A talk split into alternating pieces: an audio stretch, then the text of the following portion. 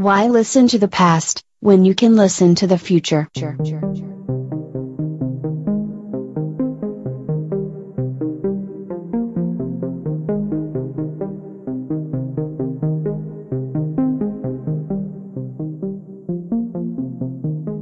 Welcome to the Think Future podcast, broadcasting from deep in the heart of Silicon Valley, California. We focus on innovation, startups, and the future, not necessarily those and not necessarily in that order. Here's your host. Good morning, everyone, and welcome to the Think Future podcast. I'm your host, Chris Kalaboukis, and once again, we're coming at you live from deep in the heart of Silicon Valley, California. Oh man, why are we so afraid of automation? Why are we so afraid of losing our jobs to computers? I mean, why are we why are we worried about that? You can barely, I mean, my computer just shut down the other day for no reason. I still had 25% power, but it just shut down for no reason. Why am I afraid of my job being taken away from by this thing? It doesn't have that much intelligence. I digress. There's lots of AI out there. There's lots of amazing AI out there that can do all sorts of amazing things. All sorts of things. Autonomous vehicles will be able to replace what's on the road. Autonomous trucks will be able to replace truckers. I wouldn't be surprised if a lot of layers of middle management can be replaced by algorithms. I mean, look at something like Uber. You've got your senior management, you've got your wizard class, which maybe writes the code, and then you've got your drivers. What do you need middle managers for? What do you need dispatchers for? It can all be algorithms. It can all be algorithms.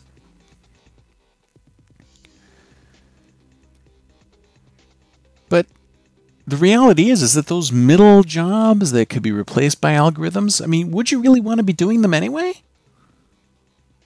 Would you really want to be doing them anyway? See, that's the thing that I, think that I think people have forgotten is that a lot of work, a lot of work that human beings are doing today is not very good work.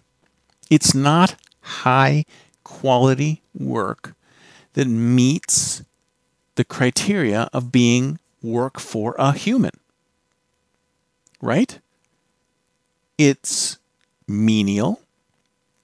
It's demanding.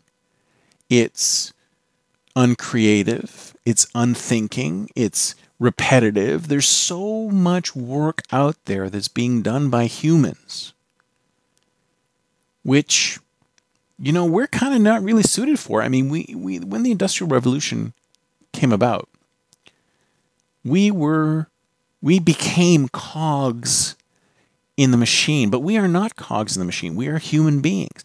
We're not cogs. We act some of our jobs force us to act like cogs, force us to do physical or mental work that's repetitive and depressing and horrible and uncreative. There's so many jobs out there that are like that that and sometimes they're lower paid jobs, and sometimes they're higher paid jobs. But the thing is, is that they're not really using our human brains to their best advantage. They're just not. They're not. We're, we're, we, there's these jobs out there. They're just, they're, they're really not fit for humans, but humans are doing them because we haven't figured out a better way for automation to do it yet. So humans are doing these jobs, and sometimes they need the job, right? So, and there's nothing else they can do, or they're in an area that is economically depressed, and they have to do this job because there's nothing else that they can do, or maybe they don't have the intelligence to do this job, or maybe they don't have the wherewithal to want to do something different. But there's tons of jobs out there that are really inhuman. People shouldn't be doing these jobs. These jobs are too dangerous, they're too repetitive, they're too monotonous, they're wasting the potential of a human brain. So, don't you think that would be a good thing if we figured out some way of automating those jobs so that we wouldn't need these creative, intelligent, amazing human beings to do this kind of drudgery? Wouldn't it be great if we could automate all this stuff so that AIs could do the drudge work for us and then we could just focus on the cool stuff?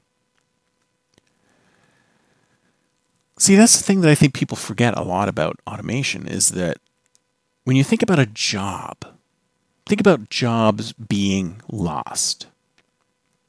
A job is not a job. You can't say a job is a job because job A could be a hundred ways, a hundred times better than job B. A hundred job job A could be amazingly human, whereas job B could be amazingly robotic. But you've got people doing job B that maybe should be doing job A.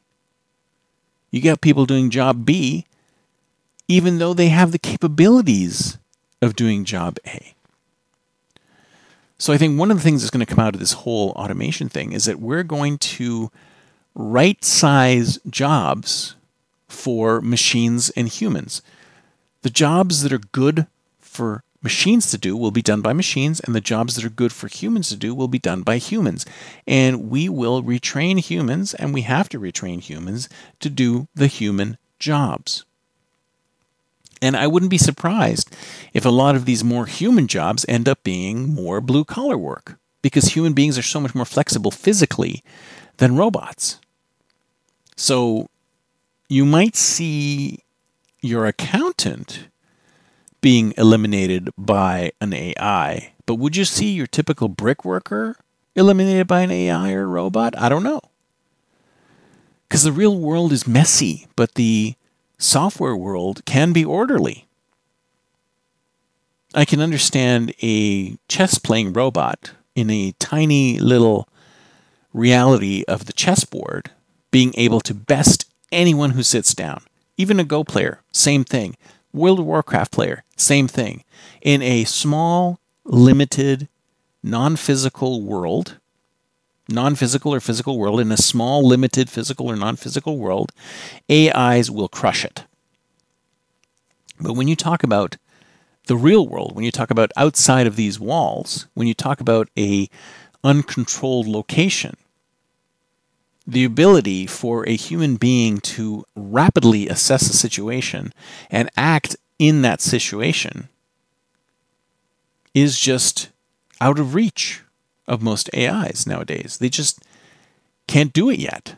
And it's not just they can't figure out how to do it yet, they can't figure out reality yet. They haven't they don't live in reality. They live in software land. They live in second life. They live in a place where physics has no meaning. Right? The unpredictability of real life is just totally out there. It may be there one day for AIs, but it's not there now.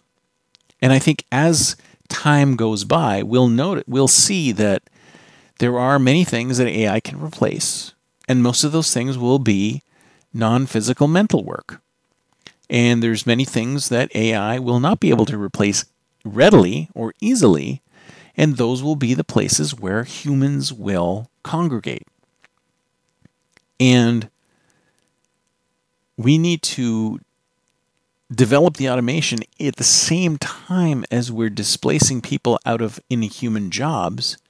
We're moving them into more human jobs or actual human work. There'll be there'll be the robot work and there'll be the human work. And maybe the robot work will be driving. Maybe driving will be something that will not be human work because what kind of human needs to know how to drive. The concept of driving, the the act of driving, the skill of driving, does it really require a human being? Does it really require a human being? Does the skill of accounting really require a human being? Does the skill of preparing taxes really require a human being? Does the skill of purchasing a home, doing all that paperwork, does that require a human being? Does the skill of applying for a mortgage, being approved for a mortgage, does that really require a human being? There's so many things out there that don't really require a human being. And those human beings who are spending their time doing these things that are kind of mindless for humans. Wouldn't they be better served doing something else, doing something creative, doing something more suited to, to the big brain that humans have? So I know this is a very optimistic view. Oh, so many people out there saying, "Oh, we need universal basic income or we need universal basic assets because all these people are going to be out of work due to automation." And I'm like, "Yeah, they're going to be out of terrible work. they're going to be out of work that you know, they might have learned and loved to do because they couldn't do something better." But in this future, we're going to be able to create new kinds of work which are more suited to a human being. And I think in the end, that is what we need to do. We need to use technology to improve the lot of humanity. And improving the lot of humanity means taking our work and making it have more meaning for us. That's it for me for today. See you next time, and until then, don't forget to think future. future.